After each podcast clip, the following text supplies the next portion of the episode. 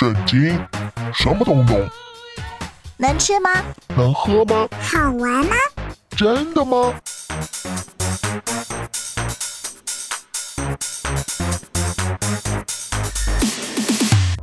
圣经鸡尾酒，干杯！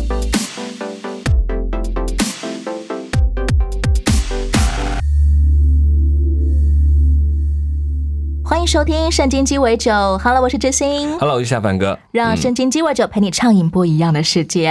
嗯哼，今天我们要来聊以色列当中的第五位士师喽。嗯，他的名字直到现在都还响叮当。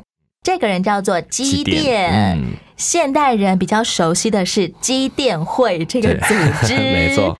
之前我就曾经在饭店房间里的抽屉里发现印有“基电会的基甸会”字样的圣经。是是，基电会嗯每年都会送出上亿本圣经哎、对，这是他们最主要的一个工作之一。为什么基电会要叫基电会，而不是挂上别的士师名号啊？什么以护会啊、俄陀涅会啊？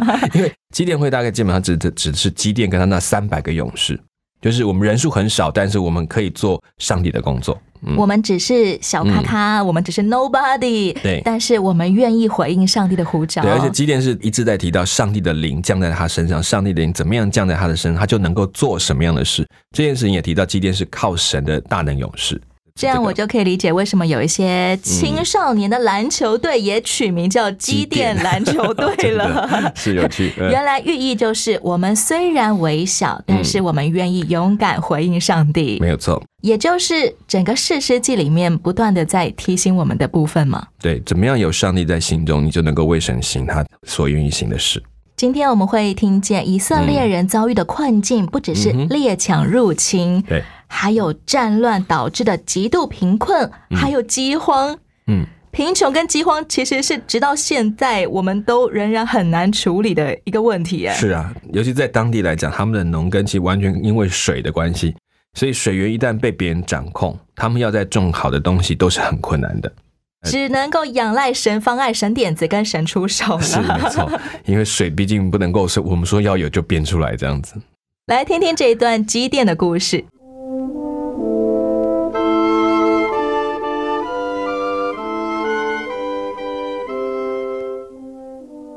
爸爸，我现在要把这袋麦子带到榨酒池去打。基甸，我儿，这是一个聪明的想法。现在还不到收葡萄的季节，所以不会有敌人找到那里去的。勇敢的壮士啊，上帝跟你同在啊！我我不知道有人坐在橡树下呢。你说，你说，上帝跟我们同在。如果上帝跟我们同在，那么先生，请告诉我，我们怎么会遭遇这一切不幸的事？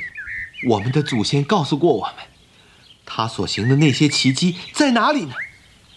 现在上帝丢弃了我们，把我们交在米甸人手里。天使转向基甸，对他说你要尽你最大的力量，解救以色列人脱离米甸人。我亲自差派你去。上主啊，我怎么能解救以色列人呢？我属于马拿西支派最弱的宗族，我是家里最不重要的人。我一定跟你同在，你将轻易击败米甸人，好像击打一个人一样。如果我得你的欢心，请给我证据，证明你真的是上主。请不要离开，等我带些食物奉献给你。我会等你回来。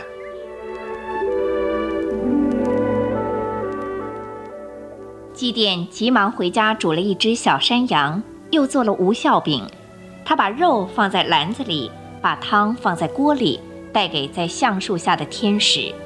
请从我手中接下这份小小的奉献品吧。把肉和无效饼放在这块大石头上，把汤倒在上面。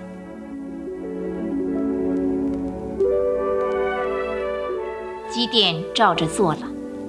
基甸惊奇地看见天使把拐杖伸出，碰了肉和饼，马上有火从大石头喷出来，烧尽了肉和饼。火烧进了肉和饼。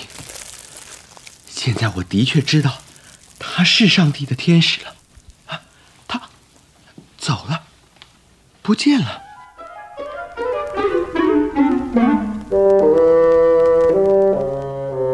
至高的上主，我竟面对面看见了你的天使，我大概会死。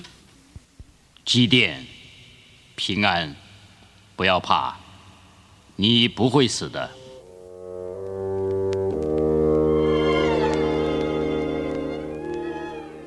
那天晚上，上帝告诉基甸说基甸，你要把你父亲的一头七岁大的公牛带来，拆掉它为巴利筑的祭坛，砍倒祭坛旁边女神亚瑟拉木柱。你要在这山丘上为你的上帝筑一座整齐妥当的祭坛，用你砍倒的亚瑟拉木柱当柴火。把这头公牛放在上面，做燔祭烧掉。基甸请他的十个仆人帮助他实行了上帝的命令。基甸，我儿，起床啊！天亮了，有人晚上把巴利的祭坛拆掉了，在另外一个地方又建了一座祭坛，在上面献了。哎，谁敢做这样的事呢？我想你敢啊！你从来都不赞成拜巴利的，现在我问你，是不是你做的？是不是你？是的，爸爸，是我做的。为什么？拜巴利冒犯了天上的上帝，所以上帝不再保佑我们了。这便是为什么我们全国的人在米甸人手下受尽苦头的缘故。爸爸，拜巴利是迷信，巴利不是神，只是一个偶像而已。但是你所毁掉的是城里许多人所相信的。当他们发现这事的时候，爸爸，他们发现了！儿啊，快快快躲起来！听起来他们很生气的。快点！约亚师，约亚师，约亚师，出来，出来！你们要？什么？我来了。出了什么事？为什么闹得一团糟？约阿士，把你儿子今天交出来，他一定要死，因为他把巴黎的祭坛拆掉，又把旁边雅诗拉木柱砍倒了。对对对，你们，你们太像流氓了！你们想替巴黎争辩，想保卫他吗？谁为他争辩，天亮以前就死。如果巴黎是神，由他自卫吧。毕竟是他的祭坛被拆掉了的，如果他不能保卫自己，为什么还要拜他呢？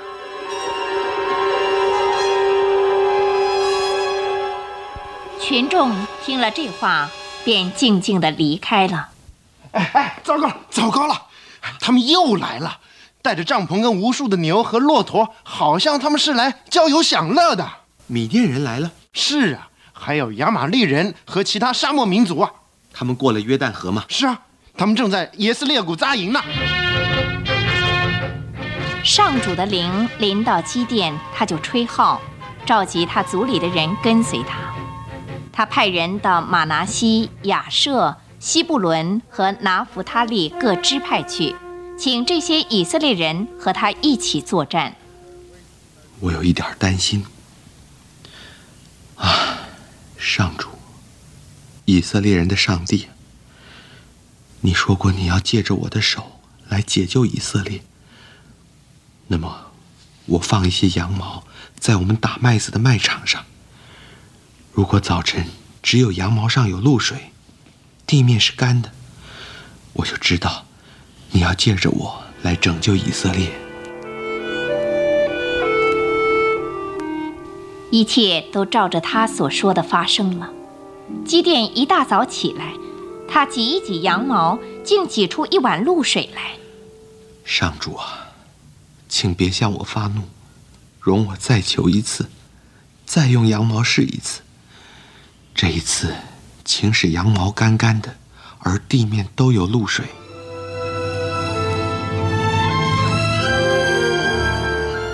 那一晚。上帝照着基甸的要求做了。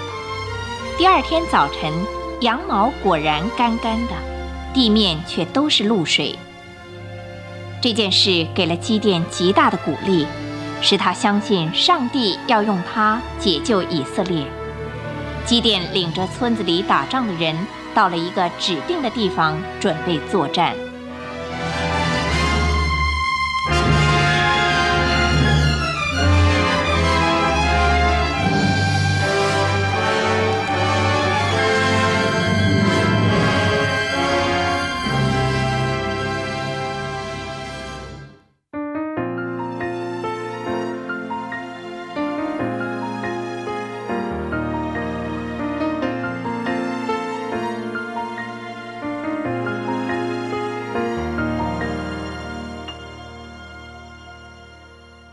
主啊，帮助我勇敢，勇于承担自己的失败，勇于反省错误，勇于面对眼前的苦难。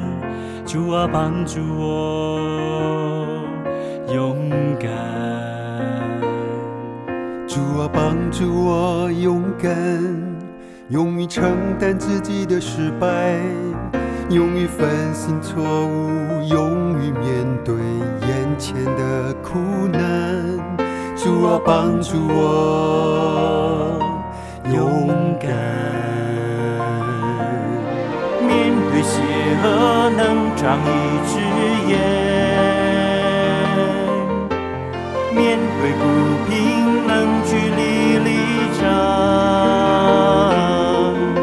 的；需要，能挺。身向前，面对失恋能靠你的身。主啊，帮助我勇敢，帮助我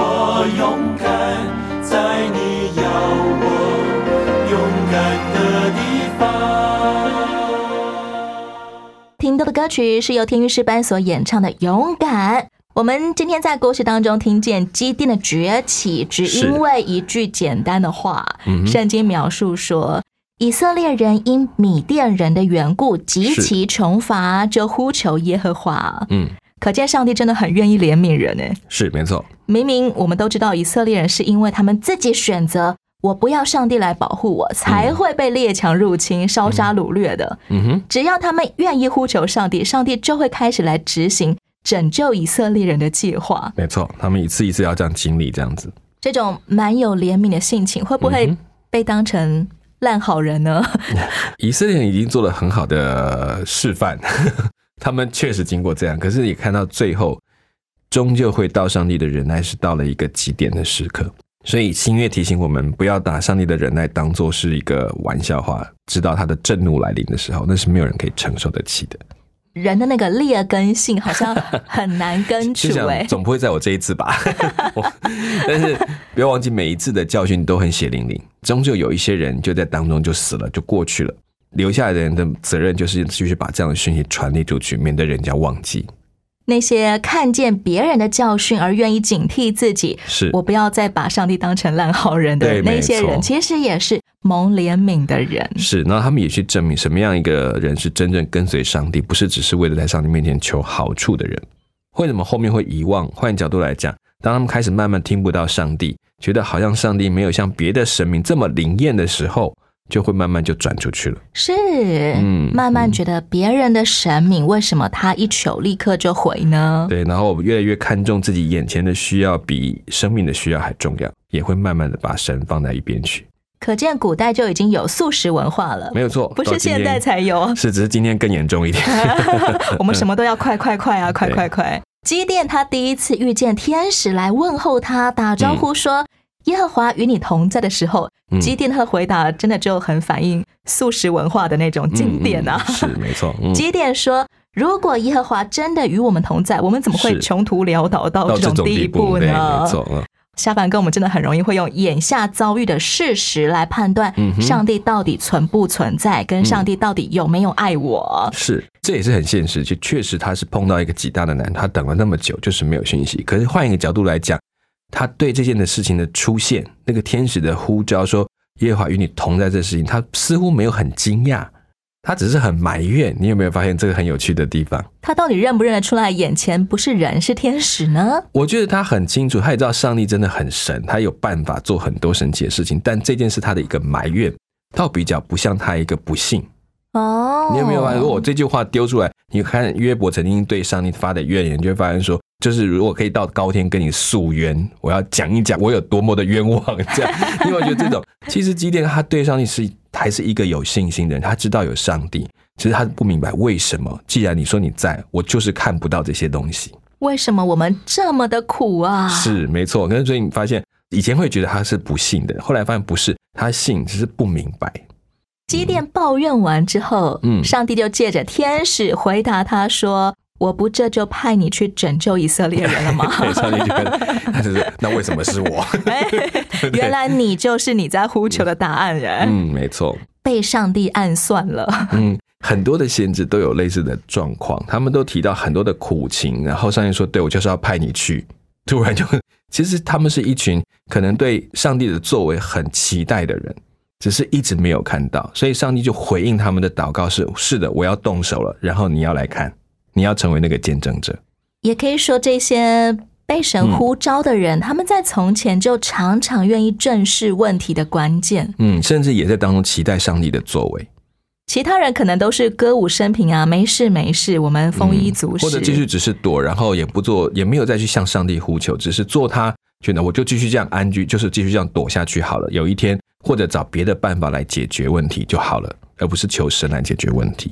可以让我们理解为什么这些事实被神兴起，嗯并不是一时之间忽然间的事情，嗯而是他们早就一直以来不断的求告神，我们这么苦，这些这些问题，你在哪里呢？对，所以可以看出来，事实他们虽然没有很明显的说他们到底长什么样，但有一个很大的特点，他们大概是一个一直对耶和华上帝的作为有期盼看见的人。基甸他决定向上帝求第一个证据，是，证明上帝真的是你吗？你要来兴起我，带领以色列人打退外敌吗？是，嗯结果基甸他真的得到了一个火焰吞没他所献礼物的神迹。是。对上帝的呼召，如果心存怀疑的时候，这算是一个求印证的好办法吗？诶这是一个特别的环境，我我们觉得不是每一个人都可以用这个方式。当然，基基甸对自己是很没有信心的，很没有把握的，所以他也怀疑上帝找我到底对不对，所以他在很确定上帝真的是要我吗？不是要别人吗？当我们心存怀疑的时候，我们可以求印证吗？求印证，我觉得这件事情是可行的，但是请记得，它的印证是用在很特殊、很特殊的呼召之下才会去使用的。比如说，我举一个例子来讲，你应该去传福音，然后说主啊，我不知道我是不是应该去传福音，所以我求你让这个火就现场点起来，点起来我就去传。这件事情其实是借口，嗯，就是说你是要找一个借口，你明知道他不会，就算真的点起来，你会说啊，大概我看错了。可是对于今天来讲，现在他把生命付上去，甚至要做一个他可能不知道自己能不能完成的事情，他没有那个地位，没有那个能力，那我要去做，我是要冒生命危险的。甚至冒着全家族性命危险。对，所以其实这件事情它需要一个特别的印证。所以为什么我们说有一些特别的工作，它需要有清楚的呼召，甚至要有印证，你才能够真的去行动。那么，根据我们所得的呼召，我们可以怎么样来求印证呢？哪些类型的印证我们可以顺应着这个呼召来向神求呢？我觉得有几种状况是这件事情听起来是很不合理的，比如说你现在在台湾工作好好的，突然说你觉得你要去非洲的某一个你没有听过的部族里面去做宣教士，你会觉得说我很感动传福音，可是我去那里怎么会是我呢？我怎么可能呢？我需要有一点印证，于是你可能用一些时机，或者是某一些人要给你的回应的话来做你的决定，你就在等候那个消息、那个印证，这是可以的。那也有些人是他在决定要走上说我要不要试着成为一个教会服饰的传道人，我需要去进修等等，可是好像看起来我已经年纪大了，或者是我还太小了，我根本没有任何历练，可以吗？我可能也需要一些印证，甚至我真的要转的时候，我也需要一些祷告。一些长辈的回应，甚至我会设定几个条件，好让我可以去。这让知心我想到最近看到一个朋友在社群媒体上打卡，那一张照片是他在教会里面、嗯。呃唱诗歌敬拜神的时候，但照片照下来刚刚好，他背后出现了一个光晕，是。那是一个刚刚好就是打光的时候出现的光晕，看起来像一个日本国旗。这位弟兄他就在照片上面分享说，前阵子有人邀请他去日本宣教，是。因为他是日文系毕业的，是，但是他一直都在台湾工作，嗯哼。于是他就草草的回答那个人说：“好，我再祷告看看。”嗯。没想到一个礼拜后，他刚好在教会里被别人拍下了那一张照片，他背后有一个日本国旗的光晕，嗯就让他正式说：“哦，我真的要认真来祷告，嗯。我是不是真的要去日本？”后来他回应了这个护照，他愿意，他接下来要搬家，嗯甚至是公司要搬到、呃日本的部门去了。嗯哼，我想这也就可以证实机电求印证的这个过程，还有嗯怎么样能够过我们心里面怀疑的那一关。对，其实包括像这种，他们还会再经过再印证。除了这些，我们看哦，这可能都是巧合，我可能会再经过某一些管道，还有在当地教会，或者是他在当地参与，会更确定我到底在成为什么样的角色，什么样的身份。所以其实这些印证会一步一步的引导我们前面的路。不管印证的结果是什么，我们都应该来跟随神，而不是拿印证的结果来让神来跟随我。是没错，所以有时候我们就会在一而再再而三，所以包括我要去读神学院，其实我自己都经过大概三四年的过程，那一两年当中去印证，一层一层，上帝比我预计的时间更早的告诉我答案，诶，那也是一个很大的机会。可能有些人就需要三四年的时间来得到那个平安，来对呃遮盖过所有的怀疑，上帝也容许。是的，结果那个印证来的时候都确定了，就反而问自己，我真的要去吗？我愿不愿意 我？开始会怀疑说，好像可不可以再晚一点？既然都得着印证了，嗯嗯，所以反正也是回来就是接下来就是自己的问题了。主啊，帮助我勇敢，勇于承担自己的失败，勇于反省错误，勇于面对眼前的苦难。主啊，帮助我勇敢，主啊，帮助我勇敢。主啊，帮助我勇敢，勇于承担自己的失败，勇于反省错误，勇于面对眼前的苦难。主啊，帮助我勇敢，面对邪恶能长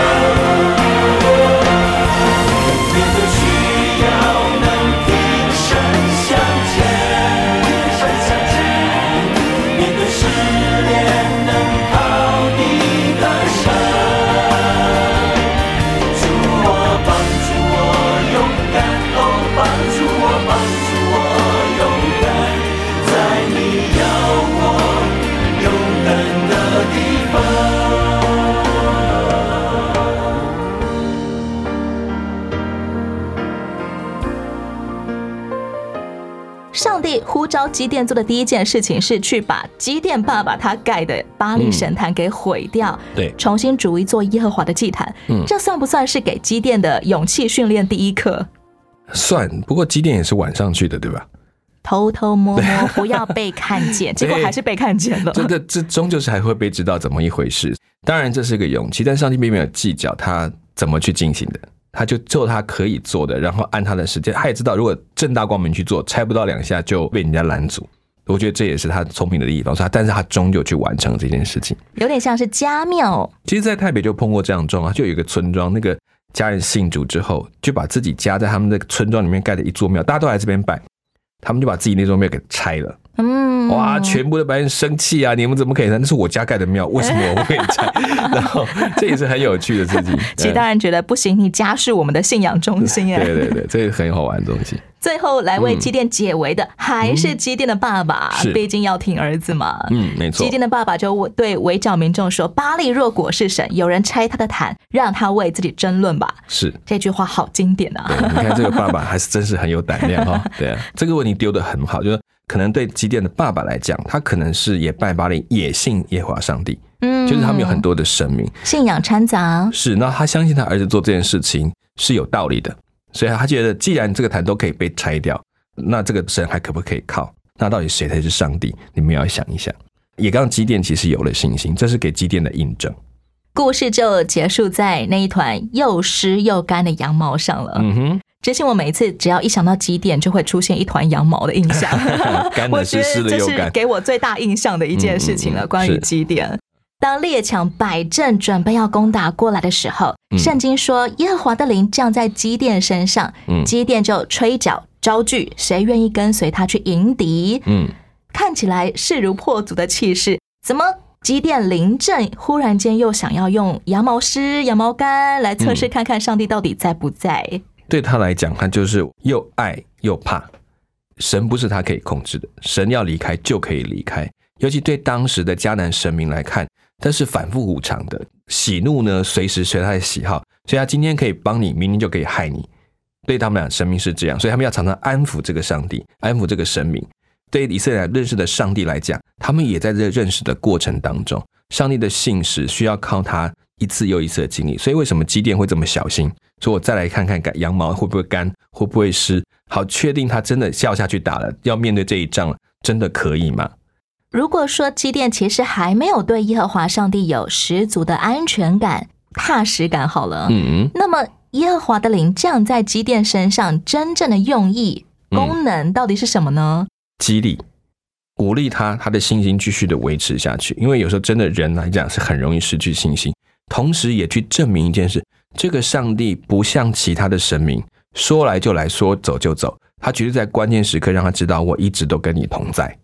如果耶和华的灵不降在基甸身上，基甸可能没有办法忽然间吹角去招聚这么多人。是他会很犹豫的。而且其实我觉得在过程当中，上帝要一再的方法，在那个时代当中，没有任何的圣经、其他人的信仰可以依据，上帝用很实际的方法让他体会到，我真的就在你身边，来吧，我们来做这件事情，他需要。如果没有耶和华的灵降在基甸身上，基甸可能就会像先前一样，我半夜偷偷摸摸挨家挨户去问有没有人要跟随我。对他可能会躲起来说我是谁。他其实，在身份上来讲也不算族长，真的有族长是他爸爸，怎么会是他呢？年轻人他怎么敢说自己就私自跑上去，然后大喊说大家来跟从我，大概当笑话。所以其实他很需要在那些关键时刻，上帝给他的力量。身为一个无名小卒，好了，我们嗯真的需要圣灵降在我们身上，是同时我们也需要小心谨慎的来用羊毛 这些像是印证的东西来判断上帝是不是真的与我同在，而我是不是愿意真的来跟随上帝呢嗯对，？其实，在真的需要，上帝会给你很多很清楚的印证，但也有一些，如果你要分辨，如果只是自己的借口，那要很小心。跟随上帝的过程当中，我们会不断不断练进我们的心思意念。嗯到底我是以我的私欲为主，还是我愿意调转眼目，单单的以上帝为首？是没错。节目的最后，让知心和亲爱的朋友分享由陈周邦所演唱的这首歌，叫做《我一生在圣灵当中》。真的要提醒我们自己，是不是常常的警醒自己，在神的话语上，在每一天与神的相交上，好好的下功夫，这样才够敏感，才够敏锐。我是真心，我是下半哥，下一回圣经鸡尾酒，我们空中再会了，拜拜，拜拜。来到你面前我向你祈求恢复这世界而你降下神灵做我保护看顾我所需你来拯救。